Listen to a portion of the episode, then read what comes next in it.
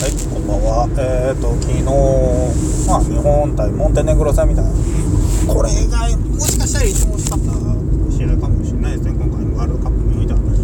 結果としては15点差で、負けてしまったんですけど、やっぱり渡辺選手が34得点で、かなり途中までずっとついていったんですけど、やっぱりスリーポイント16分の0っていうのがかなり大きいっていうのがあったっていう試合でしたね。で、モンテネグロのそのフィールドゴールパーセンテージとかを見ても決してものすごい高いわけではなかったので、おそらく本来の実力とモンテネグロっていう風な感じだったんじゃないかなと。実際モンテネグロもなんでここまで勝てなかったっていう風なぐらいのチームではあると思うんですよね。実際ブーチェビッチ、NBA 選手、確かマジックだったかな、マジックで中心の一人ですからね。で、そのブーチェビッチが中心の一人になって戦っているモンテネグロですから、渡辺選手の成績が立派ですし、そこからついていった中で何とか突破口を作ろうとした馬場選手なんかもかなり良かったと思うんですよね。安藤選手、オフェンスでインパクトを作るっていうことはできなかったけど、ディフェンスでなんとか外にプレッシャーをかけようとかなり動いていたなっていうふうな印象があったのでまだやっぱり世界と戦うには足りないっていう風な感は否めないですけど、まずはやっていくっていうことができないとどうしようもないので、だから今回はそのチェコ戦とかをチェコ戦やニュージーランド戦を振り返っても1人かなり突破していった中で、結局のところそこから続く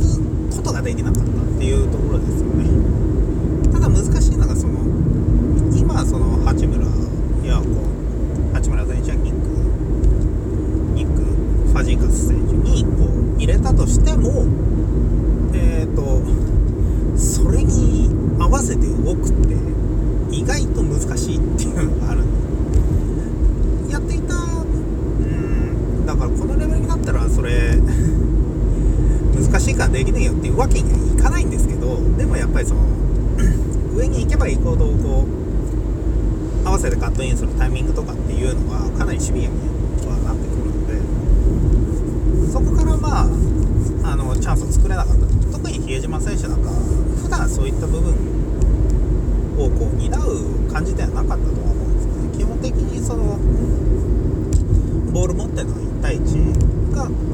おそらく彼の基本のプレーっていうところから外れた時に戸惑ったままずっと来てしまったっていうのがあると思うので、サマーリーグの方も基本ボールを持たないところから始まっていたので彼の場合はそういう役割の変化に対してどう対応していくかがやっぱり重要になってくるのかなと思います。で、スリーポイントの方も確率を上げるはもちろんですけど、やっぱりその前回も、話した通りと、いい形に持っていくかっていうのもかなりあるのかなっていうふうに思いますね。もちろんノーマーク、モンテネグロ戦でノーマークで打っていた部分もあったんですけど、でもやっぱりかなり苦しい場面で打たざるを得ないっていう風な部分もあったので、そういった中で打つよりもフォーメーションの中で打っていくようなプレーを作るのかなって、今のところ見ているとやっぱりこのインサイドが基本になって、アウトサイド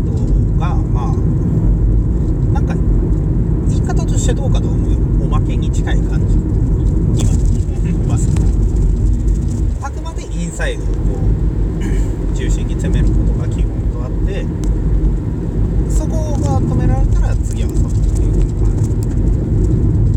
感じなんですね。ただ世界はもう今外からこうバンバンチャンスがあれば打つ、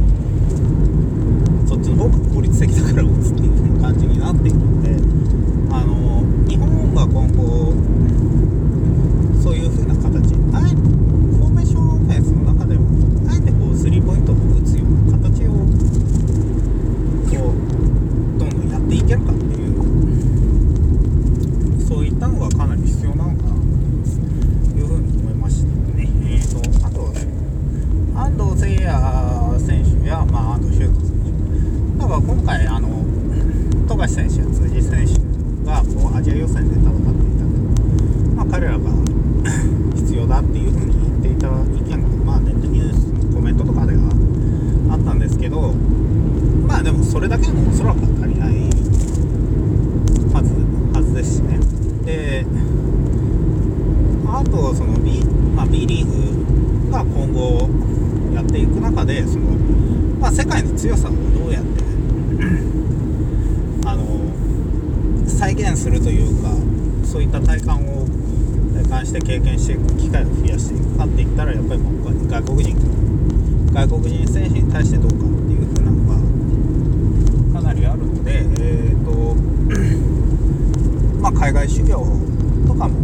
かなり視野に入れていく必要があるのかなという風に感じた試合でしたけど、B リーグもそしてまだ3年ですし、ここから始まるっていう風なことは結局変わらないと思うんで、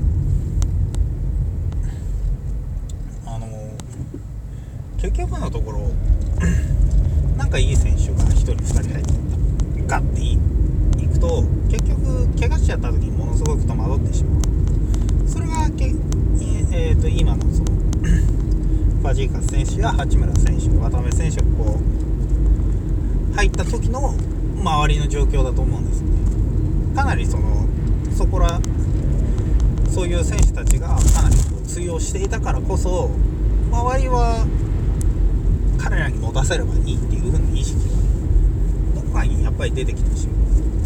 こういったのってNBA でも出てきちゃうもんだから、そういう精神的な面っていうのはかなりしょうがない部分はかなりこう出てくるのはしょうがないっていう。だけどいかに払拭するか。 NBA でもやっぱりこうレブロンに持たせたら周りがこう止まってしまうとかっていう場面は幾度となくあったんで、そういったのをこうどう改善、それはもう本人たちのこう精神状態をこういかに研ぎ澄ますかっていう風な、そういう問題だとは思うので、今回多分もう痛い目を見たっていう風な選手たちにとっては、そういったことはもうないのかなっていうふうには思うんですけど、他の選手たちですね、この1年でまた急成長する選手というのは現れると思うんで、そこからこう新たなこう競争が生まれて上がっていく。だから来年のオリンピックも、むしろオリンピックの方が出るチーム、出場できるチームって少ないから、かなり厳しい戦いになるとは思うんですけど、だから、個人的に言ってしまえば本番はもう次のワールドカップじゃないかなっていうぐらいにも思いますね。だから今渡辺選手が今度2年目が2ウェイ契約の最後の年になるので、本契約を取るっていう風なことももちろんですし、八村選手も1巡目9位といってもまだまだこう実績を作っているわけではないので、新人を目指してやっていって、ここからもう一人来るか、もう一人二人こうやってどんどん続いていけるかっていう風なこと、海外それこそ比江島選手が言ったオーストラリアとかなんだったらフィリピンみたいなところでも日本よりむしろレベルが高かったりするかもしれないので、そういった部分にどんどん目を向けてみる。安藤誠也選手なんかはカナダ行って修行して、でその後フィリピン回ったりとかしていたのはかなりいいのかなっていうふうに思うので、バスケの今後はダメだとは思わず長い目で見るっていう風な感じが一番いいのかなっていう風に思った今回のワールドカップだったなっていう感じですね。はい、日本のワールドカップは終わったけど、まだまだ決勝トーナメントがまだやってるんでね、見れる人たちはもう今度そこを見ていくのが楽しいんじゃないでしょうかね。で、最後に報告としまして、一時の追加抽選申し込んだら、いやー、落ちたね。うわー、マジかー。テレビかー。テレビはテレビで面白いけど、生で見るチャンスは残念だなーっていうところで、今回はここで終わりましょう。ではでは。